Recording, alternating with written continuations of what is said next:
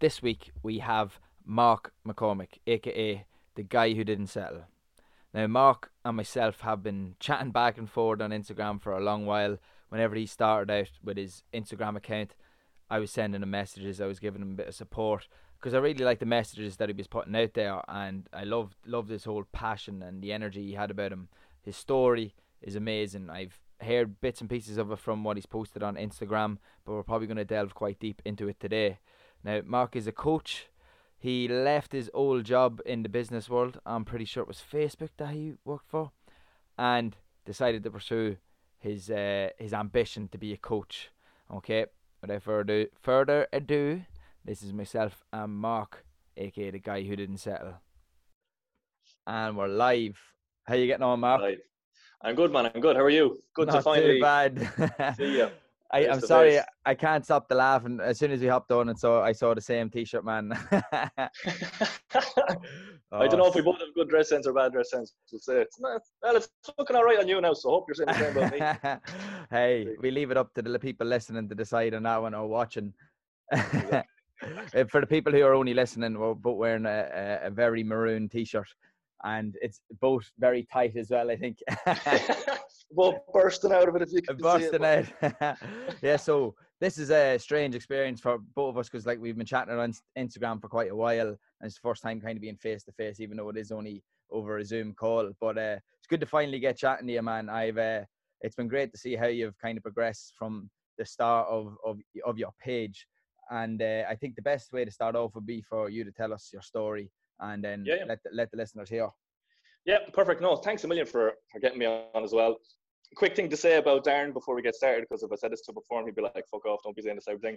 No, just to, to say a bit of a thanks to Darren, because uh, as I'll go on to my story now, um, I'm, I'm not in this too long, we're roughly around a year. So Darren was actually the first person that I didn't already know or hadn't met that was actually reaching out to me, giving me a bit of support and things like that as well. So it's important because obviously, you know, when you're trying to get confidence and get messages out there, even putting up a video on Instagram or anything like that, you'd be very nervous. As you know, Darren, you're fine on camera now, but you could be nervous starting off. And even those little messages saying good post or good info, whatever it was, even reaching out to me through DMs. Who doesn't want pigs sliding into their DMs? But even just messages like that, it means a lot. You know what I mean? I didn't realize at the time until it started happening to me through you, and I was like, Jesus, like you know, I started feeling more confident then and going from there. So even from from you doing that to me, now I'd be more likely to do that to someone else. Do you know what I mean? Whereas before, I'd be like a message saying good lift or you know good info like means fuck all, but I know how much it means now from from you doing it to me. So I'll always be Absolutely. appreciative um, from that. And the thing you said as well, which um, stuck with me, was because I think I was asking you, I was like, why is he? I was like, what's this lad's ulterior motive or so? Do you know what I mean? Like, what's? But I was like, I had nothing at the time. So there's nothing he can get off me. I was like, where, where's that from? But it was just genuine. So um, you were saying you're not a success unless you're trying to make others a success. Absolutely. And. I'd always remember you saying that to me, and I was like, fucking hell, this lad's like a fucking hairy bearded yoga or, or Yoda here, and I was like, he knows what he's on about. So no, thanks for that. I just wanted Ah, to say that, uh, get that out of the way before I forget. So yeah, cheers for that. I've never. Really appreciate that, man. And you know, I whenever I was starting out, I could have used with something like that. I think that's the main reason why I kind of did that. And I'm a big believer in paying forward. And no matter what you're doing, you can always help somebody else out. And as you said, it doesn't take that much to send a little message, but for Mm. some people, it can mean a lot. Like uh, whenever you're starting off in, in anything, it's hard, but especially with coaching because you have to put yourself out there so much. So a little message yeah. can really change everything. Yeah, Um, yeah. That, that's put a big buzz, uh, buzzing me already, man. We haven't even got cracking yet. Uh, no, no, I just, I look, we'll go off on so many different tangents, and I knew I'd Yeah. forget if I didn't say it at the start. So sorry, yeah, I'll get to, yeah, just to, I suppose, give people a little bit of an understanding about me. Um, so yeah, like growing up, I was mad into sport. You know, I played so much sport as every young kid does: soccer, Gaelic, county Gaelic, hurling, even though I was shy at hurling. you know, handball, swimming, just bit, bits of everything. Um, and then yeah, from like 15 onwards, 15 to 25 roughly. I'm, I'm 27 now. Um, I started getting chronic pains and injuries, um, and all that sort of stuff. So you know, I didn't know anything about the body, didn't really care about the body. Uh, it's funny how you don't really care about something until it's, you know, starting to be taken away from you. But, um, but yeah, that led me all the way through, you know, college. Um, and then I was, you know, I wasn't thinking it was too much of a big deal. But then after college, whatever age I was, 22 ish, 23, I was like, fuck, you know, I need to start taking this more seriously. The issues are getting worse and worse. Now I've, you know, my own money. I'm like, right, all I actually need is just to pay the best guys. That's what was missing.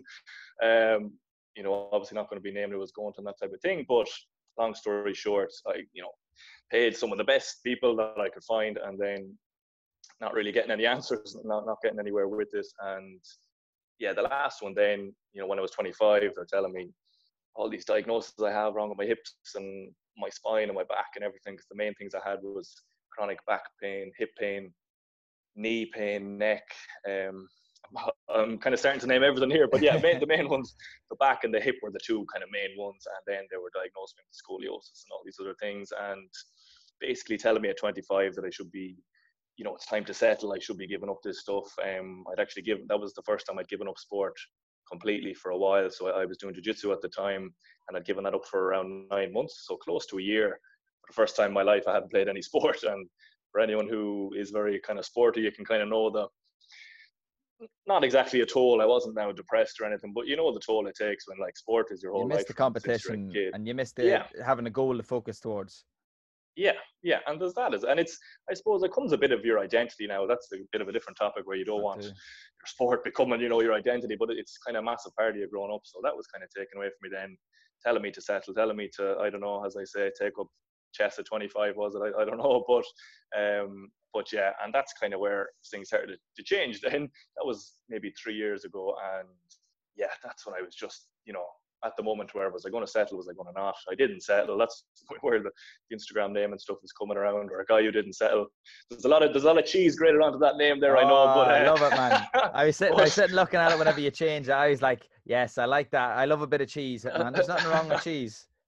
Yeah, I, I, that's I'm learning more as I go along. Like you know, I would be naturally more introverted and shy, and I, mm. I, I never really told much about my story until mentors I had would be like, Mark, why aren't you saying more of this stuff? Like people, you know, it doesn't look that impressive if I'm doing the splits, but it looks impressive when two years before that I was told, well, your hips are fucked, you have to give up sport. The splits are impossible for you. Don't even think about like all this type of stuff. It's then the you look at me doing the splits, and yeah, exactly the context. So then I was kind of thinking, it's bigger than me. It's not about me or trying to show off or this or that. But once I started giving that message out there, people started resonating more with it, and you know, getting more clients, and people are connecting with the message and things like that. Um, but yeah, that that was roughly the story. And then once I made that decision to not settle, that led into to everything else, which we can talk a bit about the strategies, what I did to get out of it. Because when I decided to not settle, I had no game plan. Like I didn't know. yeah, where did you start? Where, where was, yeah, so what was the starting position? I, I want to get inside your head before before you know all before you know all that you know now. Um, yeah. Bring us to there and kind of take yeah, the plan yeah. forward. Yeah, because you, you won't know this either, really. Like no. you know, you don't. So it'll uh, be a story for you as well. But I like I still remember getting that final diagnosis. Um, and I like I remember coming out of it. So just before that, over the last year, so the last year of looking for the quick fix and this and that, I'd gone to a couple of chiropractors and physios and I'd been told I had like, you know, hip hikes, one leg longer, than the other hyperextended knee, hip impingement, hip, uh, you know, FAI, femur acetabulum impingement, all, like all these types of things that I'm sure a lot of people are probably diagnosed with. And then I remember I went into the last person, I'm hopeful again. You're always hopeful going in. Like, you know, in my head, I was thinking, I'm going to pay them. They'll tell me what's wrong and I'm going to fix it, which as we'll get into that doesn't make any sense but i was hoping like oh this is the best one now. She's the, best person i can go to. She's going to tell me all that was a load of crap. But um turns out yeah she diagnosed me with scoliosis then of the spine um which she thinks was leading to all my issues and all why i'm feeling tight and stiff all the time. So when i was kind of hoping there'd be a big final answer that was the last one then kind of nailing the coffin. So from there yeah what i did from there didn't happen overnight or anything. Like this is you know the mindset was just thinking that I need to start looking into this more myself was the first thing because I, I was at the mercy of everyone else in a way. I was just going to someone like you fix me here, will you fix me, will you fix me? And I had no idea about the body at all. And you know, it's my own body. This is where the, the like the ownership. The ownership is the first thing that I talk about. I talk about ownership. Jocko, Jocko, uh, oh, Jocko uh, mentioned already straight away. oh, Jocko, you listen, you listen, to Jocko. Get me on the podcast. Know, um, but yeah, that that was the main thing for me, and I, like I'm mad into that, as you know. But that was the first thing because he, even with the ownership, like even the way he talks about it, if, if you're not taking ownership, you have no control. Like just like I said there, I'm not taking ownership. It's not my fault. Mm. It's his fault or it's her fault. You fix me. You fix me. And when you're not taking ownership, you're not taking control. So as he would say, if you take ownership, now you've taken control. If you yeah. take control, you can make some changes. If you make changes, that's going to affect the outcome of your body. For me, it could be your mentality, your life, you know, of anything. So that was kind of the first thing I got out of the road of like feeling sorry for yourself, essentially, I guess. Um, you know, feeling sorry for yourself, blaming other people, blaming the healthcare system um, for not fixing me and all that kind of stuff. And I know there's loads of stories out there like me. You know, I'm not an anomaly. Like this kind of stuff goes on all the time. So that's why the main kind of thing I keep saying at the moment is that like you don't get what you deserve, you get what you settle for. Because you know, I'd, I'd like to think I'm a nice person, a decent person, helping people. You know, like why in my head I'm like, why is this happening to me? Like why am I the one that has to you know give up sports at 25? Like you know, why isn't it someone who is a murderer, or rape, rape. Do you know what I mean? Like, why, why is this happening to me? And, and yeah. again, that's just coming like, you know, so that's the mindset I was in. I was trying to get out of that. And it started, like I said, with the ownership and looking into Jocko and, and seeing his point of view and kind of been like, yeah, you know, I haven't really tried much about taking it on myself. And like with your own body, if you think about it, you know more about your car, your phone, your laptop, your do you know what I mean? Like we know a lot yeah. more about all these other things, but yet when it comes to the one the one body you have, we know nothing about it. So that's where it where it kind of started from there. That's, um, that's that's brilliant. And speaking on that, like not knowing how to knowing your own body, I think hmm. things mm. like uh, knowing a certain amount of your body and knowing about nutrition and knowing um, what to do if things happen, like bad things happen, if you get an injury, some basic things that you should do.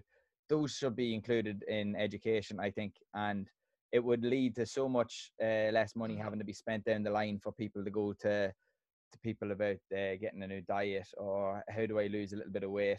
It would just automatically, it'd be a, a simple few steps. If they don't work, okay, then you can go and try somebody else. But you're given a certain amount of control to the people rather than to putting it out there for other people to kind of work for them. Yeah, yeah. Oh, it's like that's why it's like I think the options we're given at the start should be the last resort in a lot of cases. Like things like surgery and stuff were, were suggested to me you know what I mean? As in, that should be fucking, that should be rock bottom of, you know, last resort. Yeah. Not going under the knife, knife as a first resort. That, yeah, that's what I mean. Like, the surgeries can go wrong. Like, as in, mm. if you know who John Danaher is, if anyone who knows jujitsu is watching this, like, he got surgery on his knee and they cut, like, they they've fucked it up basically, and, and he can't he can't roll now. Like, uh, uh like in competition wise, like they basically got a surgery on his knee and they mm. fucked it up and he, can never do competitions like that again. So, you know, surgery is is said in a lot of cases, even with GAA, lots of people with hip issues and surgeries and stuff are suggested straight away, which I think is it's ridiculous. Like, last and that's resort. the kind of stuff was pushed on me. So, yeah, last resort, exactly like as you said, go for the lowest hanging fruit. Do we know anything about the body? You know, all that type of stuff, which I go into more detail. But yeah, that stuff first, not going straight to the hail marys and you know that kind of approach, which is too yeah, which which is too prevalent in it. So, um, so if you're going to say something, if you're going to say anything else there, sorry, but I was just I was going to say, say, the education then. Yep. Yeah, the education. What's your thoughts on that? Yeah, no, that that was the second part of it because when I'm telling people, it's the ownership first. So right, when you when you get over all that, which you know we won't go into, but once you take the ownership, relies up to you. The second thing then is to start to actually educate yourself on the body because you need those two things together. If if you try to educate yourself without taking ownership, you're just going to drop off. You know what I mean? Mm-hmm. But then on the other hand, if you're taking ownership and you're not educating yourself, you're going to be trying the wrong stuff for years. That's what I did, you know, trying the foam roll and trying this, not educating myself. So I was expecting great results. But the two of those together is very powerful. Then you're taking ownership, you're committed to it, and now you're going to start to educate yourself. So that, that's what I did. And I've gone through a long route now, like to sum it up, it's been three years, possibly up towards 10, 10 grand you know, learning from mentors, doing courses on mobility, going around trying to follow the best people. And that's another thing I keep telling people is for me on this journey now, I knew I was way behind. Like I knew nothing about the body, mm. same as what we would know looking on Instagram about foam roll and stretching. That's all I knew. So I say now that I follow the results. So that's the first thing I did with this education. I didn't think I need to do a physio course or something like that because those thoughts had entered my head. But then I was like, I'm going to physios who have done the course and been working for 20 years. So I don't think that's the, you know, I don't think that's the right mm. approach. So, uh, and that, and doctors as well who are working for 30, 40 years. So I was like, I need to just start to follow the results. And I'm looking for people. Has there been people like me who've been in pain, who are now out of pain, moving really well? they're going to show them what to do. And I'm, you know, the same in anything. If you if you want to be a millionaire, do you listen to someone preaching at the top of a class how to be a millionaire, even though he's making thirty grand, or do you actually go find the millionaire, ask him what he did, and show you the route to get? Do you know what I mean? That mm. kind of that's what I was starting to think then. And I was like, right, I'm just going to follow the results now and see where that takes me. And and it, it just snowballed from there. I was finding people like I went to Movement 101 first of all, saw Brian and Rob, and I was like, you know, they came from places of pain and chronic pains. I was like, yeah, I think that's they're they're proof of their product. You know what I mean? They're a product of their own product, and I was getting help from them. And then I did the courses. You know, some of the courses they were doing, the FRC, started snowballing from there and learning more and more and more um, around the body. And then once I started learning it, I started doing it on myself, and that's the mm. biggest thing. So as I follow the results and then test this stuff on yourself, because at the end of the day, how do you know if something works? The proof is in the pudding. Do you know what I mean? If like yeah. if if you if you tell me something or if someone tells me something, how do I know if it actually works? Unless I test it on myself, and then I can physically see with my own eyes and if it works or not. So, like mm. I'd I'd gone ten years doing the foam roll and doing the stretching, still in chronic pains, not any more mobile. Started doing this type of stuff after following the results. With, within three to four weeks, I was feeling better than I had the previous 10. That's enough for me. There's the results. Yeah. You know, I don't care if they came from a bum on the side of the road or a lad who had 10 doctorates. That's enough for me. Do you know, do you know what I'm saying? I was just, yeah. that's the results for me. I can feel it in my own body. I can see it. That's enough for me. So once I, I got that route, then that was a rabbit hole I just dived headfirst into because I've been I've been waiting for that for so long. Because like a lot of people similar to me, the, like the effort isn't the problem, the consistency isn't the problem. I'm trying every like I I, I would have been stretching 30 minutes every night, foam rolling 30 minutes every night, every day. mm. Do you know what I mean? It wasn't uh, it wasn't down on me that I wasn't trying hard enough. I was fucking trying hard enough. It was just that I was missing the right information. And just to just to dissect just a, a little bit, we can continue on on that path. Yeah. But I thought. Uh, when it comes to like you know putting in the work, uh, the amount of work that you put in, man, is up there. Like you know when you see uh, the likes of Dave, David Goggins, when you think David Goggins sort of mindset. Don't, don't now, put me in with him. I'm, put, I'm, put, I'm, putting you in the same ballpark. Obviously, David, David Goggins is a freak, but I mean, in oh, the sense yeah. that you kind of went all in. As soon as you learned what you needed to learn, you went all in and you put a lot of hours in. Uh, what sort of hours did you start committing to like the specific mobility and the training yeah. per week because I know my thoughts on obviously you, the method you can, the results speak for themselves. I think there's a, a, group of people that that wouldn't appeal to because they wouldn't put in the amount of effort mm. needed. If you get what I'm trying to say. Yeah. Yeah. So what sort of hours no, I, are you I, putting in? Yeah. Yeah, and, and and I'm glad you brought that up as well because that's one thing again people because for me as well, like when some only people are now starting to message me on Instagram saying things like, "Oh, whatever, I wish I could have your mobility and this and that." Whereas in my head, I'm like, I'm, you know, I don't think I'm that mobile or whatever. Or even someone said the other day, like, I, I wish I could have your mental resiliency and this kind of stuff. I'm like, who, who is this at? Like, what? I'm the same as you. Do you know what I mean? This kind of putting people on pedestals type of thing, which, as I'm showing people if they're watching my stories every day, there is no real secret. But yeah, to hmm. answer your question there, I did put in a lot of hours, but people don't understand the change that can happen from five or 10 minutes a day. So I'll explain what I mean here. So, again, if you look at me and the change I've had over two years, I've done roughly around um, five to 10 minutes a day daily movements on my body, first of all. So you could say, let's say 10 minutes, 10 minutes a day. So that, that'll be 70 minutes a week.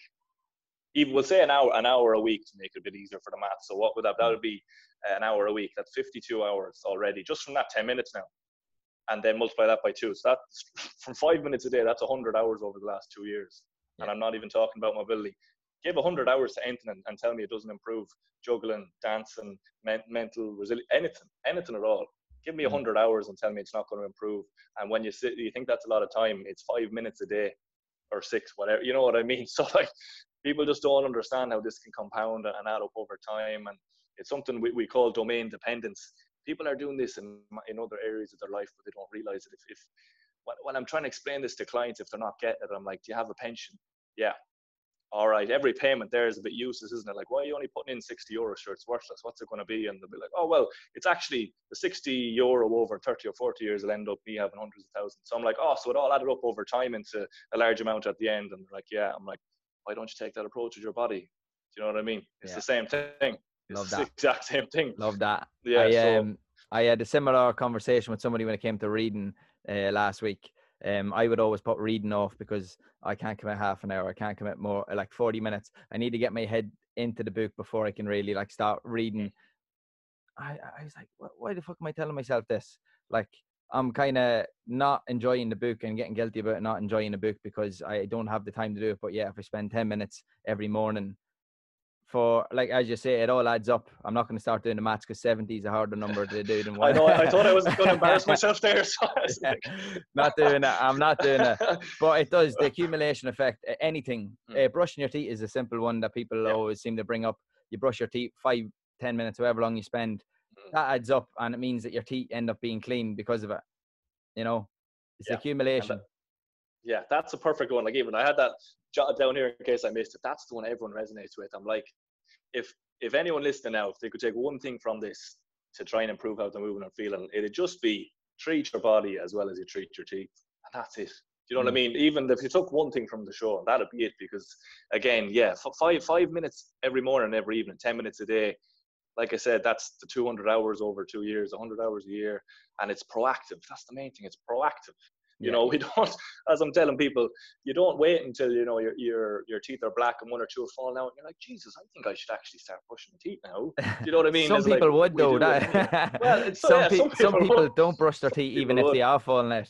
True. What what's your true, thought about true. the the injury uh, or the let's say let's paint the picture. Let's think of the equivalent when it comes to a movement. Somebody who's had mm. chronic pain and they don't want to seem to do anything about it because there's a big population that don't and mm. they don't even seek out the help. They just kind of go on and they don't want to change their behavior.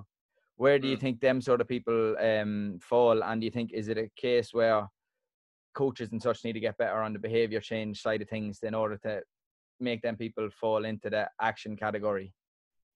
Yeah, I, I just there's so there's so much in there as well. Yeah, I, I do think to kind of start off anything, the information has to be a little bit better first of all. Like that's you know just kind of like we mentioned because if they think like for me, uh, the way you can lose motivation, if you have no motivation going in, you want it to be kind of improved. So I would say it's best to just start people off small, no matter if it's for mobility, fat loss, whatever it is. Start them off small and get them those little small wins. First of all, you know that that'll kind of snowball because if you're um, not getting any quick wins, then things are going to get even worse. Like, and what I mean is that set the expectation right and say, look, like nothing's going to I would tell people nothing's going to change overnight. I'm not going to tell them it will. Like, look, anything can change in time, even from five or ten minutes a day. Maybe go through some of the teeth examples, etc., um, and just let them know there is no six week six week fix because a lot of the time that's what we're pushed in fat loss or even for moving better.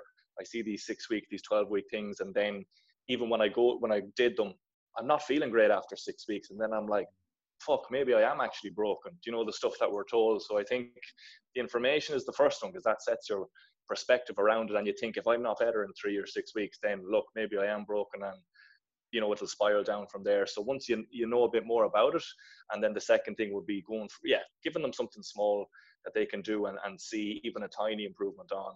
And then I think once once you get some sort of results, and again, it doesn't have to be big results, even something tiny, then they can kind of see that they can improve and that's all you have to do in my opinion because once i think for a lot of people same as me maybe not the exact same as me i always had a bit of hope there you know luckily that you know i'm an optimistic person but i get what you're saying if they're not but once they can see a tiny bit of change then they can see it's kind of possible is what i mean because if mm. you're getting if you're seeing like a lot of people that i work with now would have been similar to me and then in the first few weeks you know, and I'm saying weeks here, not days. In the first few weeks, once they commit to the five, ten minutes a day, obviously some other stuff, they see a little bit of change, and then that's when I get some of those messages. Even someone someone last week ran for the first time in a year pain free, mm. and I, like we're online. I didn't touch them. Do you know what I mean? That's another thing is that like people are realizing you don't need it to be cracked and this and that. It's like you just need better information on what to do, and you can kind of look after yourself, which is the goal of it. So is you know that I think that's the, the, the main thing. The crackers are out of business completely now with all this uh, yeah. crack. I know, I know.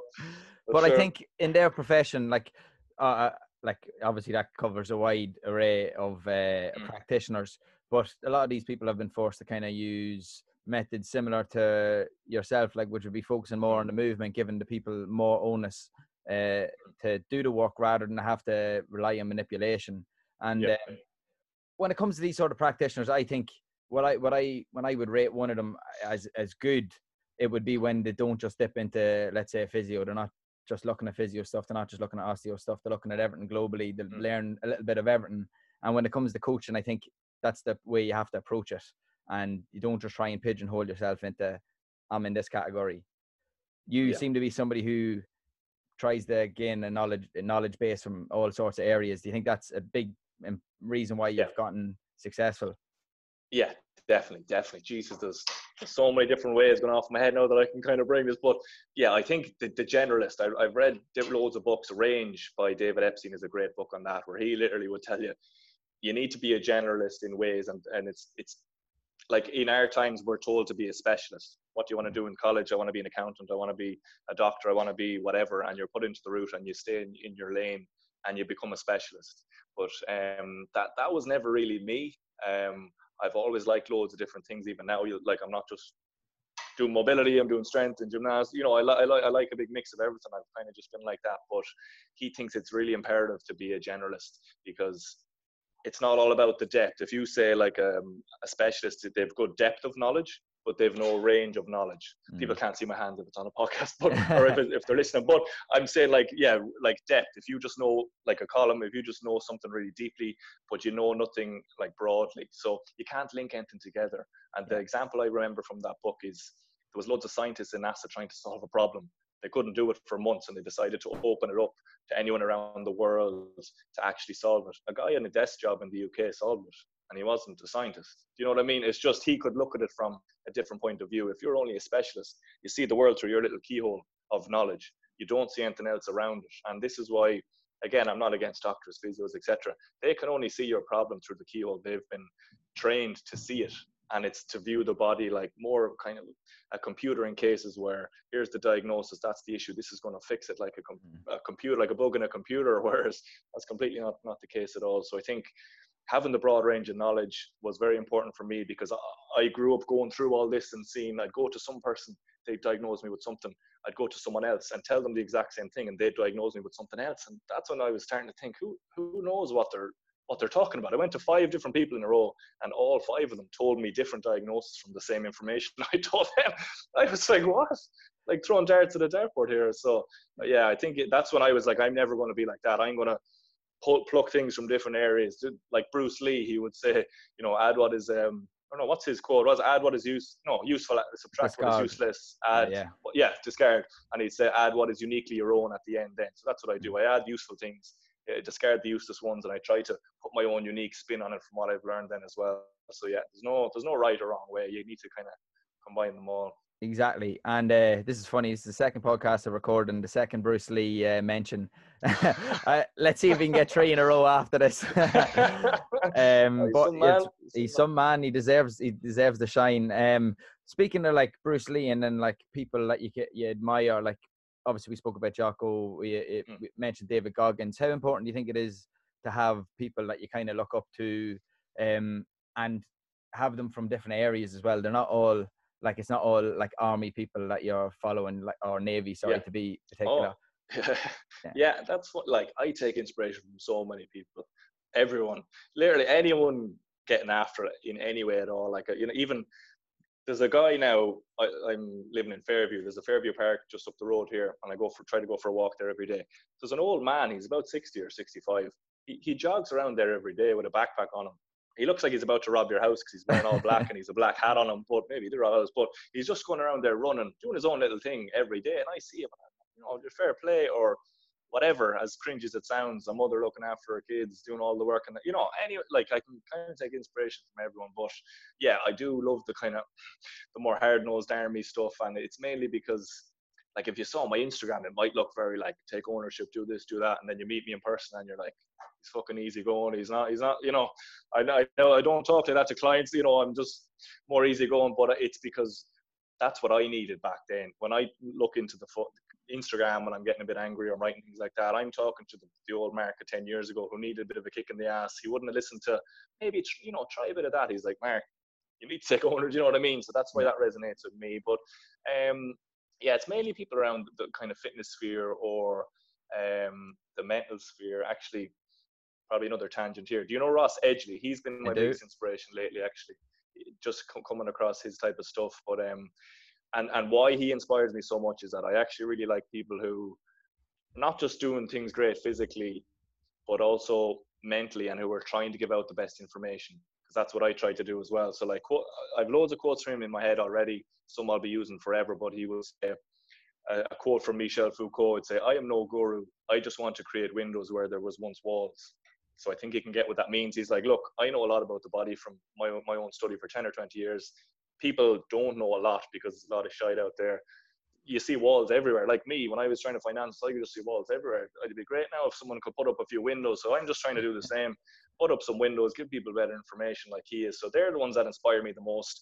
I don't, you know, I don't care too much about if you're killing it or not physically, but ones who just want to put out value, like you as well. Like you know, just put out value for free. Try to help people, and you you can see clearly if they're actually doing it. You know, like if that's what they want to do, they're not doing it with an agenda. Like they actually want people to have the better information. So they're they're the kind of ones I, I would definitely follow the most. I appreciate that. Uh, even being mentioned in a similar sentences. Might, give you one more compliment at the end to round it up. That's fair. I'll have a few for you. Um, speaking about like content and you saying that you're talking to your younger self, I can kind of resonate mm. that uh, a little bit with what whenever I'm trying to make content and con- making content is such a strange thing. I hate even saying it. it. makes me sound fucking. It makes me feel a little bit cringy when I say content. Mm. I feel like a YouTuber. and uh, like when you're trying to put out a message there, when you're getting in the headspace of right, I'm going to write a post.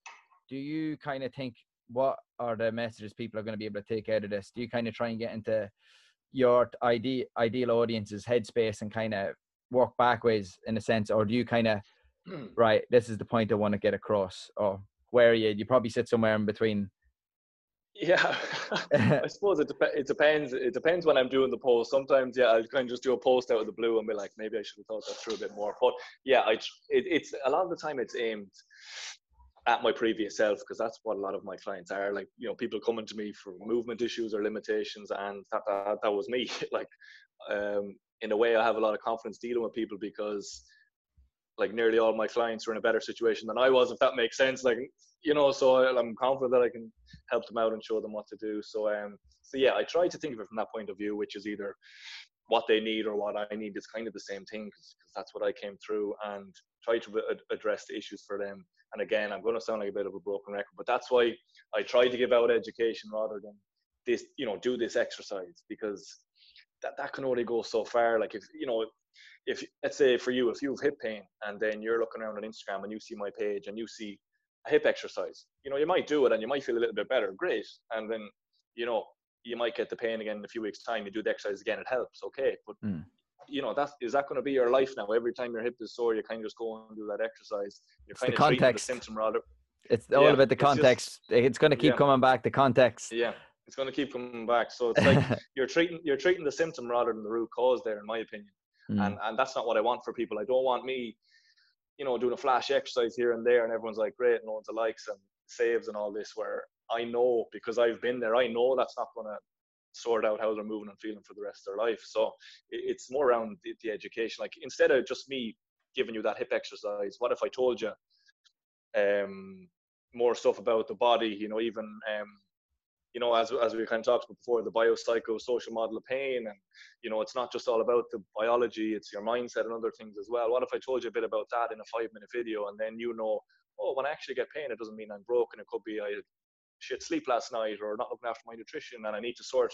I need to go for the low-hanging fruit, and and you know, I'd I like them people to kind of look at that stuff more. But I, I know they don't want to, so I, am I'm, I'm kind of trying to get between like giving people what I know they need, but also kind of showing them what they want in a way because I know people don't just want to see drabs of information, which I've done at the start, and, and no one's liking it or no one's even looking at it. So mm. it's kind of trying to find that balance between giving them the information that they need, but packaging it in a nicer way, I suppose, or getting people to actually look at it for a start. So I'm I'm definitely guilty of just blurting out information, and I know, like, I know from the start that my friends are telling me, Mark, no one's reading that. Like, it, you know, it'll really if if someone hey, actually somebody, to read it, they are people are reading it, but well, some some are, yeah. there is, uh, yeah, people are reading it. Somebody said to me once before, whenever I used to do a lot of that, putting up messages or either talking constantly into the story. Um, and the thing is that only stays up there for a little while, and not everybody is in the headspace to listen to that sort of thing all the time. That is why uh, I tried to change up my style instead of going with the stories and kind of maybe doing more post related stuff. So, boom, I can throw up a story. If you're feeling such and such, blah blah blah. This is this is for you. You know, it's an interesting one, and like obviously we're both still learning how to work social media and get it in in in our favor. But I think the thing is, social media people are doing it for enjoyment or the pastime a lot of the time, and they'll choose what they wanna what they wanna watch. So you have to kind of feed into that to a degree but still t- stay true to your message and still tra- stay true to who you are. And that's where a lot of people get lost to try and do too much just to get attention and they don't do enough value or give enough value. Yeah, yeah, oh, definitely. I'm like, I have loads to improve on there. Like, you know, just trying to find that and yeah, yeah, no, that that's definitely something I kind of realized over the last while and trying to change it up and and yeah, keep it more interesting that kind of stuff. Because rather than just hammering the same message all the time, I know people might, might kind of get a bit sick of it. But um, but yeah, even like you've said there, um, not just doing the stories. Like I, used, I still put so much into the stories because people are messaging me, you know, saying mm, stuff. Yeah. And even today, like someone messaged me saying, "I'm watching your stories the last while. It's changed my whole approach to training." You know, some of the stuff about going for small gains, checking the ego, playing the long game, all these type of things. And he's like, "That's actually changed how I'm going to train now, going forward." For, I seen that know, message. For yeah. his life. So yeah, so it's that kind of stuff. Then I'm kind of like, right, to keep out the stories. But yeah, no, I'm trying to uh, start YouTube now and other things. And we're yeah. all we're all different. Like depending on what you're going for and depending on who's actually following you, uh, it's gonna different things are gonna work. The stories side of things, I know whenever I did loads of talking and there'd be like a million dots on top, there would be less people watching it. Sometimes if they're really worthwhile, I'm gonna leave them up. But it, I think it's the quality. You you're really good with quality. Your your um your story always has really quality information almost in every single slide, which means that it's going to be a lot better to watch on my end of things, sometimes I, I, I can ramble on. So that's why I oh, was well, like, I was like, I come back a little yeah. bit. but look, it's I think it's all a learning process when it comes to anything, and social media is a strange one. But it's it's I, I enjoy trying to challenge myself in new ways to try and get people to take in the information, and I can tell that you do as well because you've adapted your style quite a bit since the start.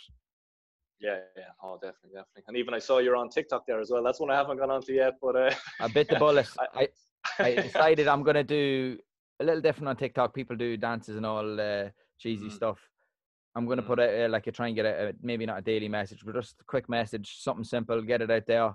Get that uh, uh what you call it um the more instant uh, sort of gratification that people would get from like dance videos and stuff like that. I'm just going to switch yeah. that up and throw a bit of uh, something different into it because there's too mm. much of that and there needs to be a little bit more value in that side of things. People spend way too much time on that shit.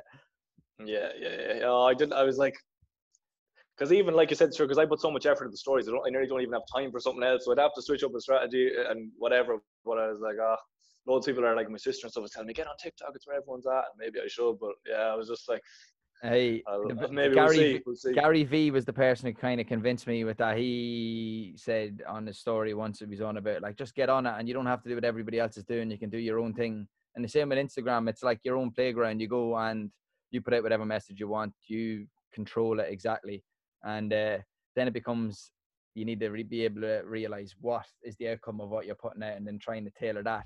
But it's a, it's an interesting uh, process, and I think the more you learn about anything, you can still use it into social media. You always bring philosophy and a bit of history into a, a, a lot of what you talk about, which is sorry, I just started getting a cramp in the calf there, so I had, had, to move my leg. I'm sitting up here in the bed in an awful position. um, you seem to bring like a lot of different things and try and bring them into what you're using. Um, I try and do that as well. But what things kind of inspire you for your content apart from training and mm. people that you admire?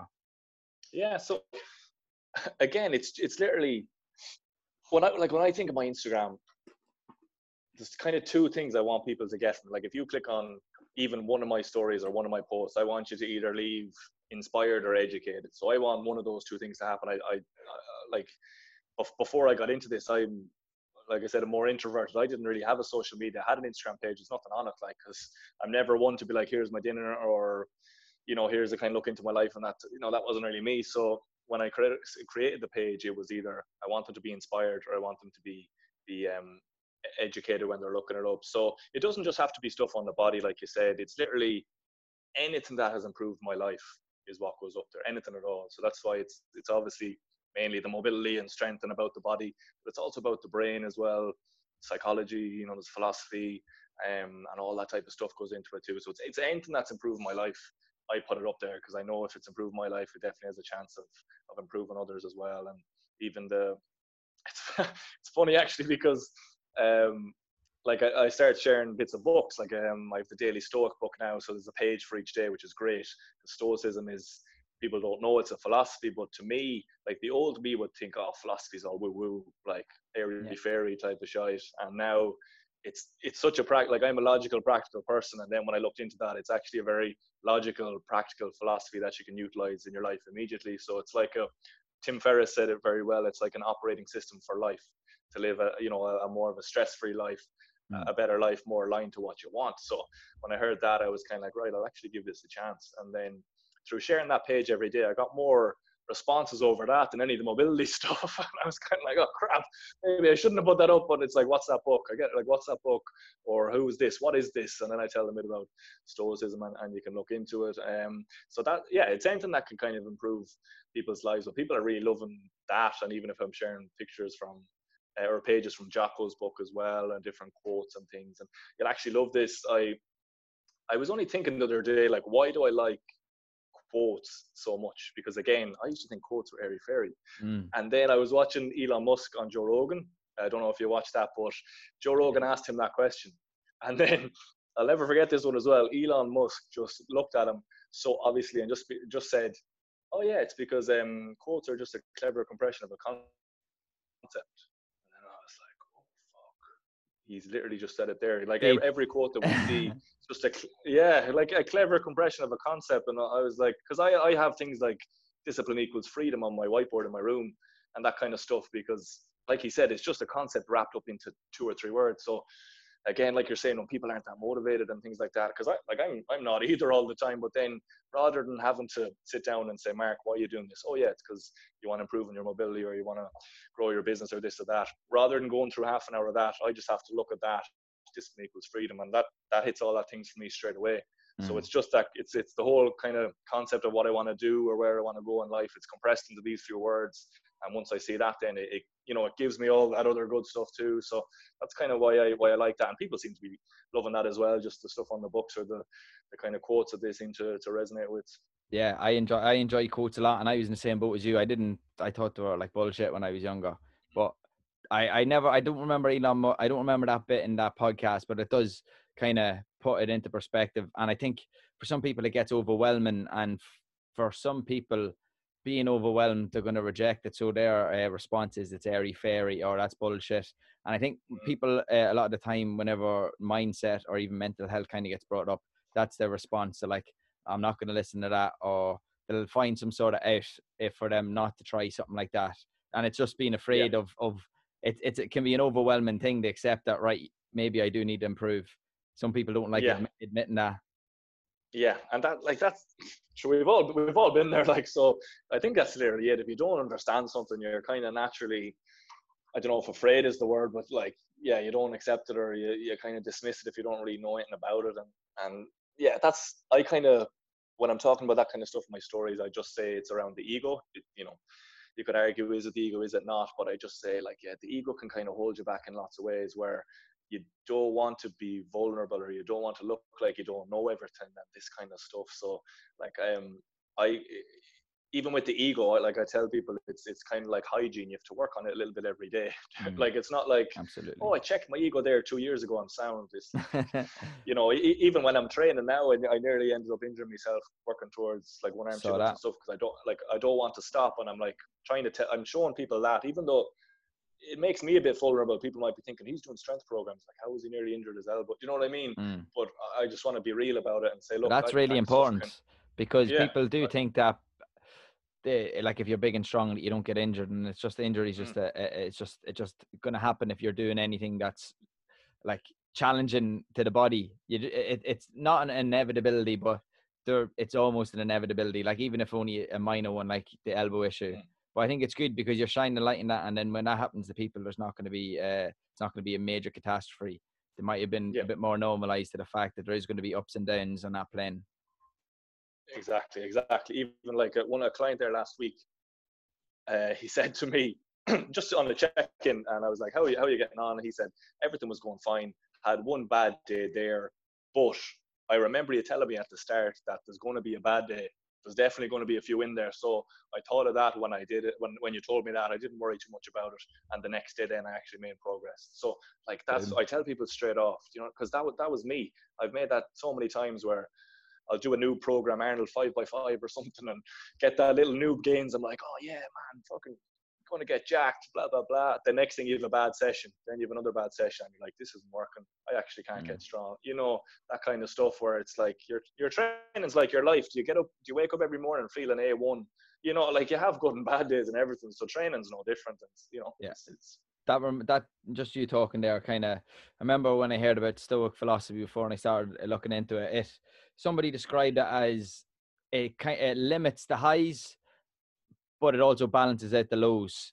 And I think that's a big thing because a lot of people when they see minor success or major success, they get stuck way up high, high here, and then as soon as Yeah. something doesn't go the way, then it's all the way back down. You see it in sport as well. Uh, those sort of characters that they ride the wave, and then when the wave drops, they're fucking drowning. they're gone. Yeah, yeah, no, that that's massive as well. Even the a lot of the people I follow, I, again, I try to follow ones with the same, you know, kind of checking the ego, and they're not thinking they're everything. They'll openly say things like that. I have the bad days, I have the good days. Even if they do amazingly well, they don't. They don't, you know, have a fucking celebration. They're like, oh, you know, that's that's that's okay. I'll have those. I know there's one or two bad days around the corner. Then when they happen, they don't worry about that too much either. So that was big even for me as well at my training. I know that's going to happen, but the main thing is what's the tra- trajectory like that's what Mm. people should be worrying about. Even with mobility like if you're doing a mobility program with me or someone else you'll have a day where oh I actually woke up today and i felt a bit stiff or something. Like it it doesn't mean the whole program isn't working you know how was your sleep and all those other things. So it's like just to reassure them and be like okay over the last three weeks how are you feeling? Oh yeah i'm Yeah. actually feeling a lot better than week one. Okay cool. We have you know we have a bit of an off day here. It's fine. Keep you know focus on what you're focusing on. A week later they're grand and now they've jumped up another little bit again. So it's the trajectory that's important. It's not the off days here and there. I don't do nutrition programs but i'm sure like you same with the diet. If you think of 365 days a year what's what's seven days of eating shite? Like it's exactly. nothing do you, do you know what i mean over, over the grand scale of the year but i'm sure most people if they've issues with food if, if they binge out they'll think oh i've ruined everything it's like well you haven't you know if you're Yeah. if you're playing the long game looking at the longer view if you're zooming out you're not just focusing on the, the one day where, where you let it slip when everyone lets it slip you know even even Jocko does he uh, you know instead of getting up at half four he got up at five one day you know um, but even, like, same was with me as well I showed the other day like I those two days where I didn't train and I should have and this and that like you know it doesn't matter if you fall off it matters if you get back on and just making small improvements each time Exactly. I'm, sure that time when you didn't train for two days in the past, that might have been two weeks or it might have been yeah two months. exactly. So your progress is in that sense is in your return to training. And I, I was guilty of that when I was younger. I'd have periods where I'd might train 11, 12 times a week, put like Mm. 11 and 12 hours training in just body, old school bodybuilding style. I'd be eating chicken, rice and broccoli and food was terrible. Wouldn't drink. I'd be the most antisocial person. I'd get in great nick, but then I'd just go off uh, for about six months. I wouldn't train, fuck all. I'd be eating shite Mm. and you know it kind of was that up and down constantly all or nothing uh, sort of mindset and it took I, it took a, quite a long while for me to realize that it doesn't have to be all in all the time you know uh, you can Yeah, do yeah. be consistent get your 10 minutes a day that adds up or get your multiples of 10 days so get uh, 10 minutes get your 10 minutes exercise plan your meals out for 10 minutes uh, each Mm. week or whatever like all those little habits that add up to success just do a little bit and if you fall off get back at it the next day Yeah. don't beat yourself up too much Yeah, I think definitely. Like, I think a good way to think about it, well, I say a good way, it's kind of the way that I, that I like to think about it is if you have a few things that you do every day and the rest you don't, you like, you won't judge yourself. Like, just like you said there, for me, would have been things like if I just do the five or 10 minutes mobility on my body every day, that's a good day. Do you know what I mean? Is it, Mm. I'm, I'm not like, I have to do that. I have to do three posts. I have to learn this. I have to do that. Cause, cause I've, I've had that mentality even recently actually over lockdown where I'm, you know, I'm trying to use it as an opportunity to learn. And I had a few days there where I was, I was nearly getting anxious or being a bit overwhelmed because I'm like, oh, I've these three courses I've signed up to. I need to learn X amount each day. Yeah. And then I wasn't getting through the stuff. And in my head, it's kind of piling up where it's easy to get, and that can be different for anyone. It doesn't have to be learning if it's fitness or food or anything. If you start kind of, I suppose it's putting expectations, is it on your, like really high expectations on yourself it. and not giving yourself a break because it's, yeah, it's, it's, it's, it's a hard one to balance because if you want to, everyone, well, I hope everyone wants to kind of progress or get better at different things, but it's a fine line of taking it too far. And I've noticed on myself a few times as well. So even there, just taking a step back, am I getting those few things, the few minutes of juggling, the stuff in my body, learn one or two things a day. If I do that, that's a good day. Anything extra then is just bonus. You know, yeah. Yeah, bonus. Yeah. Yeah, I I tried to do that now recently and be a bit stricter with it because I had lockdown, especially. I was trying to do my precision nutrition. I'm learning this. I'm taking on new clients. I'm doing virtual classes. I'm uh, oh wait, I'm going to start a podcast, uh, and uh, all, all, all, these things started adding up, and like I just sat, took a step back, and I was like, wait, I want to do this podcast. I enjoy coaching the clients, blah blah blah, all these things. But if I want to do all these things, I need to tick boxes. Like I need to get my sleep. I need to mm-hmm. manage my nutrition so that I feel good and I'm energized for when I want to do the things I want to do. And yeah, need to get my hour a day where it's just myself. I might listen to a podcast or whatever. But you need to tick all those boxes so it all comes together. I, I kind of went off on a tangent there, but um, gone off on no, it makes sense. It makes sense. You want to yeah. look like as what is it? Put the put the oxygen mask on yourself before helping anyone else. Like you, as I'm sure you have, and I have a bit. We're trying to do the programs and help everyone else, and then you might realize after a while you're not looking after like the advice you're giving to other people. You're not doing it on yourself anymore, like the sleep and the nutrition and all that type of stuff. So yeah. Where do you think? um leaving time to enjoy yourself uh, fits into the into the scale of like obviously working on your uh, your mindset is important but it's also important i think sometimes to do nothing or like play a video game or read a book or whatever it is that you want to do just for enjoyment yeah. and to switch off yeah it's a funny one because i've actually been thinking about that myself recently just for, like for me trying to plan it out a bit more and i think the first thing to say is that everyone is probably different mm. because mm you know, I'm learning from, I just look for successful people, like I said, and I follow them all the time. And, you know, they say you're a product of the five people you spend the most time with. I'm filling my head with Jocko and all these boys and, you know, learning from them. But, but you'll find they all have different things. You know, I would, I would have said like, oh, I need to do what Jocko's doing, but like, that doesn't, that's not going to work for me. Like, no. you know, and, uh, and each people have different approaches. So again, coming back to the test, and that's what I'm doing now because I was trying to do certain approaches. And like I said, it wasn't really, really working for me. And like an approach I'm going to actually look at doing now is just just taking a day off, like as in on mm. on Sunday after one or two p.m. Putting the phone away. I'm not doing like because I do these stories nearly every day and whatever, and and they're fine. Like I enjoy them. I love giving out information, but they, like as you'll know, sometimes to bed your head, yeah, over consuming, getting into it, and your head is buzzing and all this kind of stuff. So it's literally, I think, just try different approaches. But what I'm going to try is literally Sunday 2 p.m. onwards till Monday morning. I'm doing whatever I want, not mm. not work wise. You know what I mean? Not work wise. I'm switching off. I'm going to get outside for a few hours, which I haven't been doing half enough of. And it's a lovely day. You're looking you know, a bit pasty there, man. I'm a bit red because I've been outside. the nice tan is going to come on now after that. I'm yeah, oh, I need yeah. to get outside. My room, my roommate is orange. Like he's been outside a lot, so um, yeah, I think it's finding the balance that works for you. And saying that again, though, it's not like just take the whole week off because depending mm-hmm. on what type of person you are, I i I enjoy doing the work and, and that kind of stuff, but I actually it makes me feel better. Do you know what I mean? Like if mm-hmm. I had four things I wanted to do and I'm like I'll do them next week, I won't be happy over those two days coming up. Do you know what? It'll be kind of in the back of my mind. I'm better doing those four things actually now or over the next two days, or at least having a plan of when I'm going to do them. Mm. And then when I get them done, now I can enjoy the kind of off time. So I think it depends. It comes all around having a plan first of all, because I'm only getting more into that recently. My stuff will be all over the place. And uh, I think as Jordan Peterson puts it very well, have a balance of order versus chaos. You can't go too yeah. far either side. I've kind of tried both. I've been so orderly, no kind of time for myself, not working very much. And obviously, if you're complete chaos, it's not going to be the best. So everyone will be a little bit different on that scale. You kind of just need to find what what works best for you, just just by testing it. Absolutely, and I love I love that uh, order and chaos, man. As you can tell from. Uh, from the logo that I went with, uh, yeah, like yeah, yin and yang, yeah, order and chaos. Mm. That uh, that that's important. I think it's one of the biggest things for myself personally because I've had periods where I went and just pure chaos, just enjoying myself, and then pure order of like no enjoyment, only training, being really obsessive about it, and finding that balance is probably one of been one of the harder things that I've had to deal with.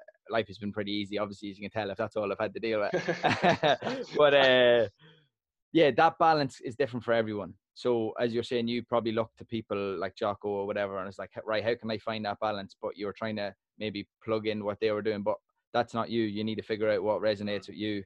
For me, I fucking used to be that child that played video games for six hours after school. So I've tapped into my childhood and was like, right, I'm going to play a little bit of that every week. It's not going to take away from my work if it's not in my work hours. And mm. If anything, if I use it wisely, I can might even get better hand-eye coordination from it. Who the fuck knows? Like, uh, some people they could be going out for a walk with their dog. They don't do it enough. Maybe to go out for that every day. You know, it's very individual, and I think people sometimes don't like thought of just rest and not doing anything. It's like I think it's a very Irish thing. Um, yeah. If you're not yeah. seen to be busy, you're you're lazy.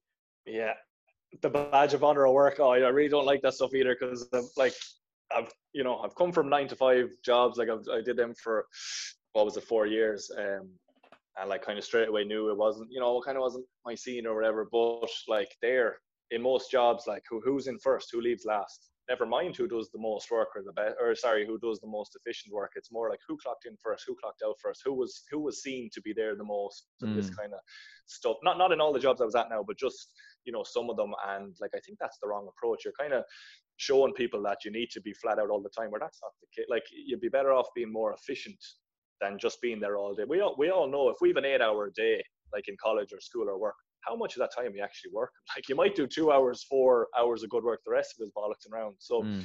like you'd be better off doing the really efficient work, taking the other time off rather than like I know myself, if I have eight hours and I've one thing to do, that one thing takes up the eight hours. Do you know what I'm saying? As in if, yeah. if I was just given the two hours though, it'll only take up the two hours um there. So it's yeah, I think we need to I'd be pushing working smarter. That's what I'm saying about my training as well, like the strength programs. It's all yeah. about working smarter. It's not about who's in the gym from 8 a.m. to 8 p.m. Like I, the progress I was getting, I'd only train strength three hours a week or something like that. You mm. know what I mm. mean? But it's just I was training smarter. So I think yeah, that's an Irish thing where yeah, who's putting in the most work and all this kind of stuff. But like the person who's working smarter is going to out, outlap them anyway. So I, I don't exactly I really, agree with that. And the person who looks after the things outside of the work and their training and all that, that's going to plug into the training and work. It's going to make that even better. Um, I think speak going back to like role models and people look up to, I tried to get a few more of those rather than have just like you know more extreme characters that don't eh, they don't put out as much stuff about enjoying themselves because then it'd make me almost feel like I I don't deserve to enjoy myself. Uh, but is there anybody that you've you kind of resonate with that has a little bit more on that end of the things than um let's Jocko. say than Jocko? yeah, and again, that's why I'm saying it's individual because I know like some people reached out and they're like, oh, I fucking love it. And other people will be obviously be like, that's not for me. Um, so someone who'd be on the lighter side of it than Jocko. Uh, I've already said Ross Edgley, but he's very kind of, jo- oh, well, I suppose he does extreme stuff as well. That's not a good example. Um, like, I'm putting you on the spot here. None, yeah, none, none, come, none come to me off the top of my head because, like, that's just, I love the David Goggins, the, the Jocko Willink, all them type of hard nosed lads. Um, none really comes to me off the top of my head, to be honest. I, I you know, um, I started that and I was like, I can't even remember the one that I had in my head now. Look, it's all right. You forget. I'm sure there is one. I'm sure you're. It's not all mm. all of that. But uh, speaking of like those sort of characters, one character that I used to really uh, look up to when I was younger is Michael Jordan, and obviously the new series came out, The Last Dance, mm. and it kind of brought up all those memories.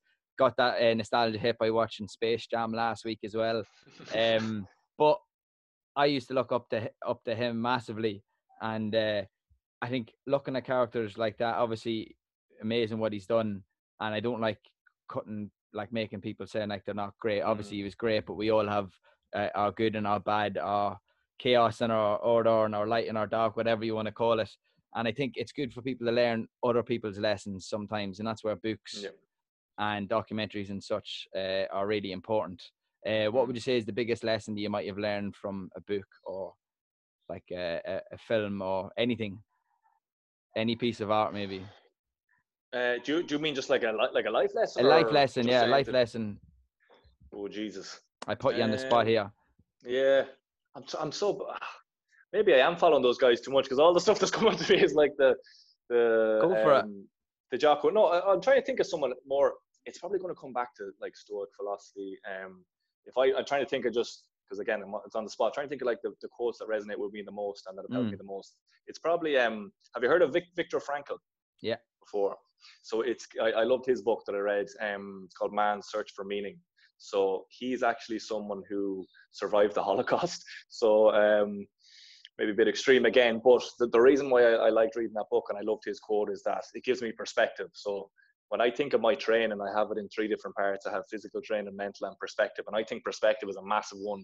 But I try to put that out on Instagram because I think that'll help your life massively. Because if we're all stuck in our bubble, you know, we're we're we're entitled in a lot of ways. Like you know, we've we've the most opportunistic time in history with technology and this and that, and we kind of forget how lucky we are in a way. Because his quote was, let's see if I remember now. Uh, he's like, "There's only one thing that that can't be taken from man, the last of the human freedoms." To choose one's own attitude in any given set of circumstances, to choose one's own way. And now Love he said that in the Holocaust. He wrote that down during the Holocaust. So like when I read that, I'm kind of thinking he can say like that's one of the worst things in humanity in history that that's ever happened. And during that, he's saying, look, I know this is terrible, but I can control the one thing no one can take away from me, which is my mindset and my attitude towards life. And he survived and he came through it. So for him to say that, and I'm here thinking probably pissed off because the Wi-Fi's dropped off or something. Do you know what I mean? And I'm just like, you know, I need to get more perspective on that. So that's he always sticks with me. I've learned a lot from that. Where no matter how bad things are getting, like even my example of the body, like you know, there's people worse off. There's always someone worse off, and it's just from reading him and the philosophy and stuff. I realized that a massive part of life is about your perspective and how you're viewing it. So I always kind of view it that way now. There's other books like The Obstacle is the Way, which is just you know even like with you know, I, I put up stuff yesterday about my leg break when I broke my leg and tore my ankle ligaments and all this, and I was staying positive. I, I was thinking of them. Like that's the stuff I would have been thinking about at the time. Um, you know, my leg is broke. Okay, you know, I'm not. I'm still better off than lots of people. And I think you always have two choices. Is what I tell myself, and I tell people like, no matter what's happening, you can make progress or make excuses. I know that sounds a bit more Jocko e ish but that's kind of the the reality of it. Is that look, if I broke my leg, I could make progress or make excuses during COVID, you can make progress, make excuses, even in your general life. You know, you can just start going for small gains or you can't. And I think that's always the same for me. But now I think it's becoming a lot clearer during COVID. You know, people are kind of thinking, oh, I can actually use this time as a bit of an opportunity. It's like you can kind of do that stuff anyway. Do you know what I mean? You can Yeah. be kind of in your nor- in your normal life, like nothing's changed for me in a way. People are kind of like, has COVID changed and this and that? I'm like, whenever I'm faced with a situation, I think of those two things. I'm like thinking of Viktor Frankl and the perspective, and I'm like, just going to try and make the best of it. Try and do what I can in the Stoic way. They'd say, focus on what you can control. Don't worry too much about what you can't control. Because I, again, I've been that person worrying about things you can't control, worrying about what that person thinks of me over there, worrying is it going to rain tomorrow, worrying about all these things. You, like you can't. If if you're living life like that, you're never going to be happy. I can tell you that now because you're like you're you can't control these things. So I think once I realized there's certain things I can control and I'm going to focus on them, and then things started to become a lot better for me mentally. And you're not like I would have, you know, if you told me I'd be on a podcast, I was even more afraid to kind of speak. Do you know what I mean? About like a year ago on Instagram and even about myself to anyone. Like when I made my, I made the YouTube video. that I've only just started YouTube now because I want to do like you're doing, get better information out there to people like I, I nearly started crying when I was talking about my story about my body because I I never said it out loud. You know, like I never Fucking powerful said though. those, those words. It's and that's, powerful. That's why I'm doing. Yeah, And you know and what? That's what, that's what I'm hoping. I Sorry. can tell. sorry, sorry to cut you off. It's powerful, and I can tell like how much it means to you. And obviously, the clients that you have can tell how much it means to you, and the people who watch what you what you're putting out can tell what it means to you. And that's a fucking powerful thing. There's not too many people that can say say that they have such a strong message that they've kind of lived the actual message and they're bringing it out to people. And to be honest, man, I think it's going to stand to you really well in the long in the long run. Um, there's not too many characters that I know that are like you, regardless of whether you're going to admit it or not. I don't know. Thanks for saying that, but well, look, I've I just kind of learned from so many people and trying to follow what they're doing. But look, Hey. that's that's yeah. Cheers. That's Thanks that's that's an, that's another uh, Irish thing. We're very bad at taking compliments. We fucking are. I, just, I, I, I didn't know what to do, so I just started scratching my leg. You're like, yeah, we can't really. It's hard. I don't know. It's just hard to kind of take appreciation from someone, I guess. So th- thank you for that. And it's I don't know, it's yeah, I suppose because you you want to you don't want to appear cocky and things like that. You know what Yeah, I of mean? course. Whereas like I, I I would I'd say I'd be a humble person. I'm finding that tough where you know, like maybe some people are tell you know, you should, I should be like, look, my hips are fucked now. I'm doing the front splits and throwing this in people's faces. Where that wasn't, you know, that kind of wasn't me. Mm. So it's taken me a while to kind of come out and tell my story because, you know, you want to be yourself. You want, you know, I'm, you know, that's not me. To kind of You be that type of genuine. Stuff. So yeah, I want to, but but at the same time, then I, I like, as I said earlier, like people won't really resonate with me or notice kind of how much I've done if they don't know where I've came from. So I think it's Hey, so, it's coming, I man. You're gonna you're gonna get that you- w- you're gonna get that right recipe soon. I I, I can tell from you talking. You you obviously want to get better at trying to get that across to more people, and it's gonna happen uh, one way or another. And look, anything that they Go- do to get the good message out, man, I will definitely help you. So this is out to the millions now. So look, uh, Hey, hey, hey, to the millions now. our two mothers watching it. Two mothers.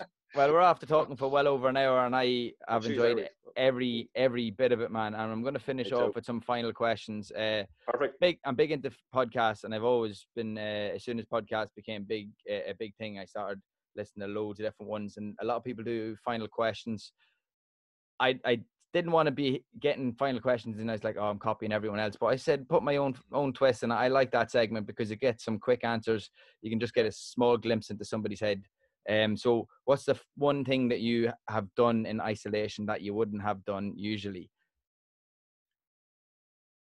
I okay. I think again a bit cringy. I've looked more into looking after mental health in a way as in my own structure because, like I just mentioned there, I'm usually very easy going that type of stuff. I, I was getting a bit anxious lately, just last week. You know, nothing bad, but, but just around trying to put too much pressure on myself, and that that's that's not something I. You know, I'm usually the kind of plowing on and this and that, and then Mm. I, I kind of just had a moment where I was like, you know, I was I was in a nine to five. I wanted to get out doing a job I love, like I'm doing that, and you know, I am like I should be I should be happy. Like I should be like waking up every morning. This is class. Like it is. Do you know what I mean? But I'm working with people. I was having a few days where I was like, Mark, you didn't learn that, or you didn't do this and that, and and I've actually just took a step back and yeah, as you're saying, I need to probably follow more people a bit less like Jocko. Just I needed a bit of a break from that. And yeah, that's probably the thing that I haven't done that in a good while now, and I suppose it's it's got me progress. But yeah, that would be the one I could think of. That's good. That's that's that's a very very uh, good one, and I think I've had similar things myself where I'm like should be waking up feeling like I I'm I'm living my dream life because I want to be a coach. I want to help people, uh, but it is sometimes over puts too, putting too much pressure on yourself to try and get loads of things done when you realize that you can only do what you can do right now, control Yeah. what you can control, Mm. enjoy the moment, and then move on. But uh, next question: best movie or series or documentary that you've watched in isolation? in isolation. Um, possibly Iron Mind. Have you seen Iron Mind from a London Real? No. No. Um, was that the best one? Probably was. You know, you know London Real and Brian Rose. Mm. So it's a documentary on him where he went to do a Iron Man completely vegan. Oh. Um, and yeah, it's just ah, we won't go off now. I know they're quick fire rounds, but no, yeah, that, that was probably the, the best one I watched. And uh, yeah, again, because he opened up through it, he actually told everyone how in his youth he actually got into a stage where he was doing drugs and this and that, and he actually just wanted to do similar to what we were doing. He didn't feel like he was in the right spot, wants to give up better information. Um, as he said, he was actually he went on Joe Rogan and he was saying things like, or no, Joe Rogan said to him, he's like, if you want to change the world, you need to show the world how you've changed, you know, similar to what I'm trying to do and what you're trying to do. So I, that, that's probably, I haven't watched too many documentaries, but that one I watched in isolation and I really kind of resonated with it. And, uh, and yeah, he was obviously pushed himself to the max. So like that kind of thing too. So just the combination of it was the pushing yourself to the max, but it got into the kind of mindset and stuff. Yeah. And him being, like we said, the humbleness and that kind of thing, which is good. Cool. Must give that a little uh, a little watch. I haven't watched a good series uh, doc uh, documentary in a while, apart from like the docu series with the Bulls. But I must give Mhm. that a wee dig into.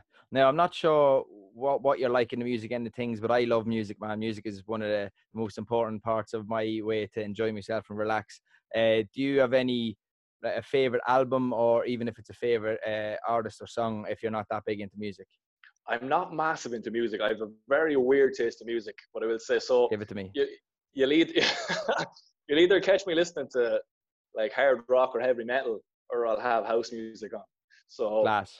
A weird combination there. And it's actually my brother used to play the drums, and he used to love heavy metal. So that's when I was a child. I'd hear that in the background all the time, and I used to think it was shite, like lads screaming this and that. And then actually over time, I like if I was doing a one at max day or something, like I need I need that.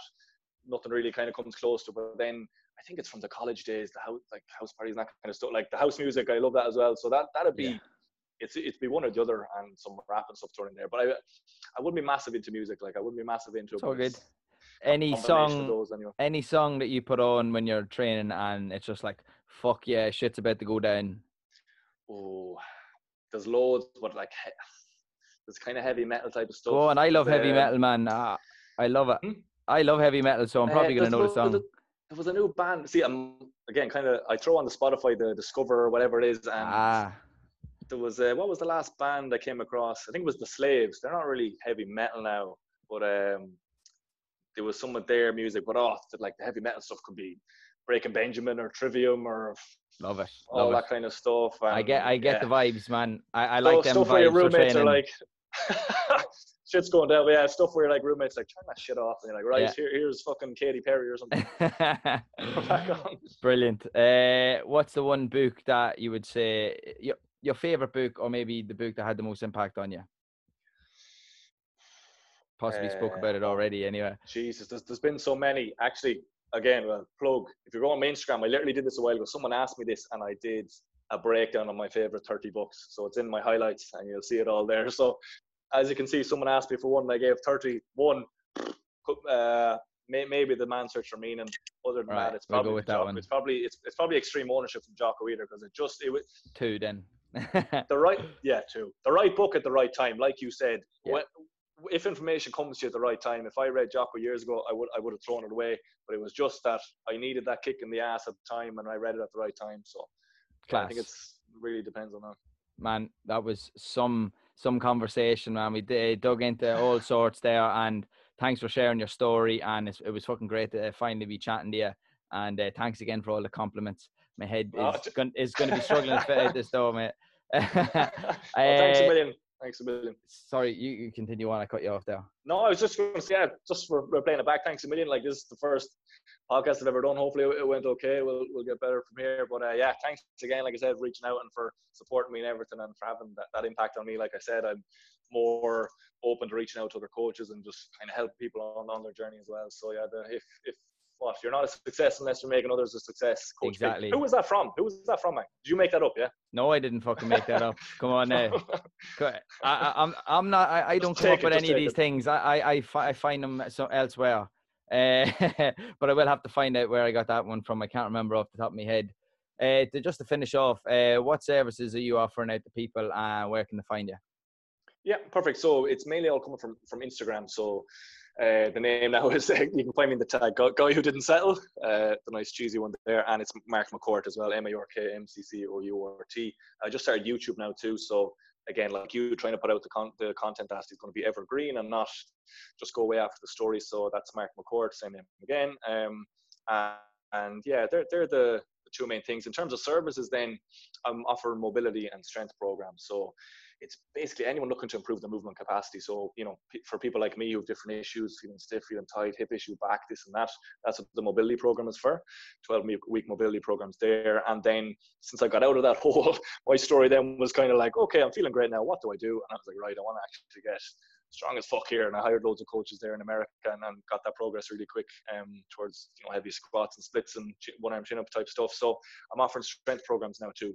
So um, for those, it's people who may not have specific issues. You know what I mean? But you just you want to know how to train better, train for health and longevity, which I think was missing for me. I think mm. training to be jacked is ridiculous. Like you can, you know, you can get that from training, you know, to be healthier and just training um, in a smart way for, for your strength. So that's the two things mainly. People with loads of limitations, I'd say mobility program. Now is a great time to actually work through that stuff. When, when fishermen can't go to sea, they repair the nets. Now is the time yeah. to repair those nets. You know, it's you have no better time to do it. Um, and then yeah, other other than that, it's just strength programs. People looking to train in, more health and, and longevity. Lovely man. Thanks very much. And uh, you take care, bud. You too. Thanks a million. Talk soon.